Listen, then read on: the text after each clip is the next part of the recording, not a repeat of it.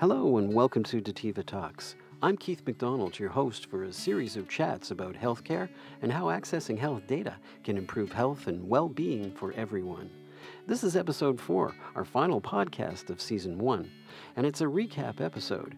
We hope you have the sense by now how important pooling and using health data is to medical research, and that Dateva is a company working to harness the power of this data.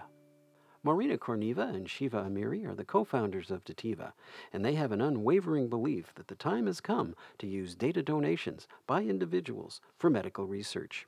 Here's what Marina had to say when I asked her point blank about those who say they don't want to donate their data. I think it's selfish because it doesn't cost you anything to save life if you share your data, and your data could potentially save someone's life we're not asking you to you know give 50 bucks every month. We're saying share something that's you know you have and it's free. Um, you're already sharing a lot through social media. Um, you're sharing your credit card numbers with companies when you pay online. There is a lot of information about you online already. Um, but this data can save lives. So don't be selfish.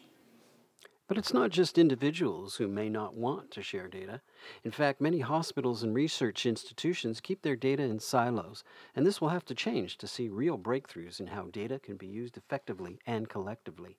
Shiva talks about how much data there is and how much of it needs to be combined. We're collecting data on ourselves regularly now. So this is just continuing to build and add. And, you know, there's some types of data, for example, every hospital doesn't have a lot of data necessarily on a specific disorder or a specific, you know, like you may go to a hospital, they may not be hosting genetic data on 10,000 people.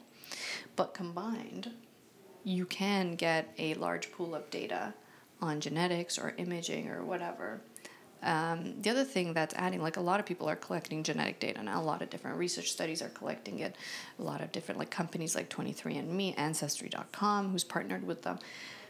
It's a lot of different avenues of collection of this medically related data. It's a matter of where are they and how do we put it together because there's a lot of it out there in, in different hands. So you need to combine it in a sort of a um, thoughtful way to convert it into knowledge. Because disparate data, even though maybe a lot in volume, for example, may not be, um, is certainly not as valuable as um, combining it and using it in an effective way. And therein lies one of the challenges for Dateva as a company. How do you make this happen? To some degree, it's up to individuals to push for it. If enough people want to see technology help the human race survive, then it will need the collective will to make it so. And that comes back to having enough data to work with, and for all researchers to use, too, not just Dateva. Here's what Marina says Dateva plans to do. So we're looking at um, aggregating uh, all this data, uh, health-related data, um, and analyzing it in aggregate and trying to find those you know insights um, and sharing that with individuals and healthcare institutions worldwide making this information accessible to people to individuals if they're if they want to be proactive about their health and they want to keep track of what's happening and actually understand have, have some kind of insight provided to them, not just you know numbers plotted on a chart. And I hear this like even like I spoke to one gentleman today who, who is wearing Fitbit, and he said, "I see for the last months my resting heart rate went up." And he said, I went to my doctor and he doesn't know what to do with me. Like, our current healthcare system is not set up for questions like this, right? Or situations like this. You come to doctor with food poisoning or strep throat. They know how to deal with you.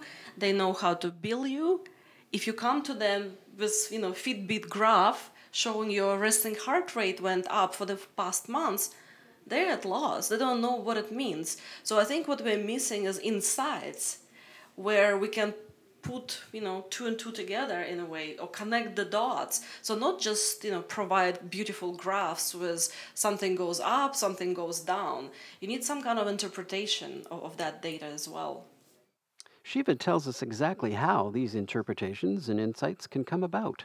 Bringing together data in silos, um, using different data sets, um, integrating all of that data, and then um, using uh, analytics and machine learning software to make sense of that data, and then communicating that data back to the users, like hospitals and research institutes and individuals and others who are interested in the different kinds of output that we can produce based on this data. The way Shiva relays it, it sounds relatively simple, but the fact is, this just isn't happening yet. We aren't using technology in any collective way to benefit health insights. But as Marina says, it's all about the data. I think data um, has the answer. so the, the answer is within the data. You just need to unlock that answer. Um, you need to put it together in some way. Somebody uh, and I think it's not even an individual who can look at mountain of data and, and you know understand what was happening. Um, computers are better at analyzing mountains of data over long periods of time and seeing trends and seeing patterns. Um, I think humans are not good at that, and that's I think how technology will help because it has that capability of analyzing mountains of data. And two final points to relay. First is how confusing it is to understand all of the health info coming at us. What is the truth and what isn't? We think the best way to know for sure is to uncover what all the data has to say about it.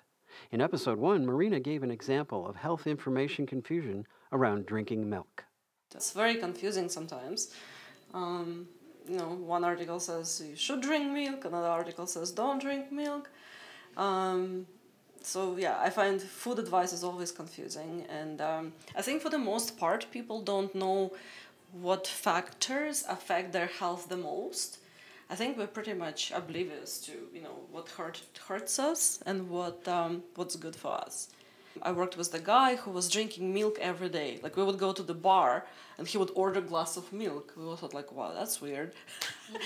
But he read article somewhere i guess and you know there was advice to drink milk it's good for your bones and he was sticking to it you know. And then of course you read later it's actually bad for you. There's you know the new advices saw you know after age of five you shouldn't drink milk because you're not a baby anymore. It's only babies need milk for you know the, because they're growing um, so he's dead now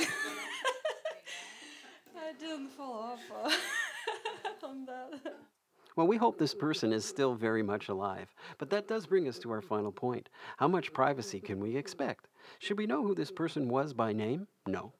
But it's a yes as to whether or not it was milk that actually killed him in the end. Shiva talked about in episode 3 what can be done around privacy, but we wanted to reinforce the fact that a huge amount of data is not sensitive. For example, images. No one can tell it's your liver, right? So there is medical data that is um, very much already de-identified right? There's nothing you can link a liver image to that'd be like oh yeah we know who this person is. Yes hey that's my liver you're using. Uh no. You really can't tell whose liver it is.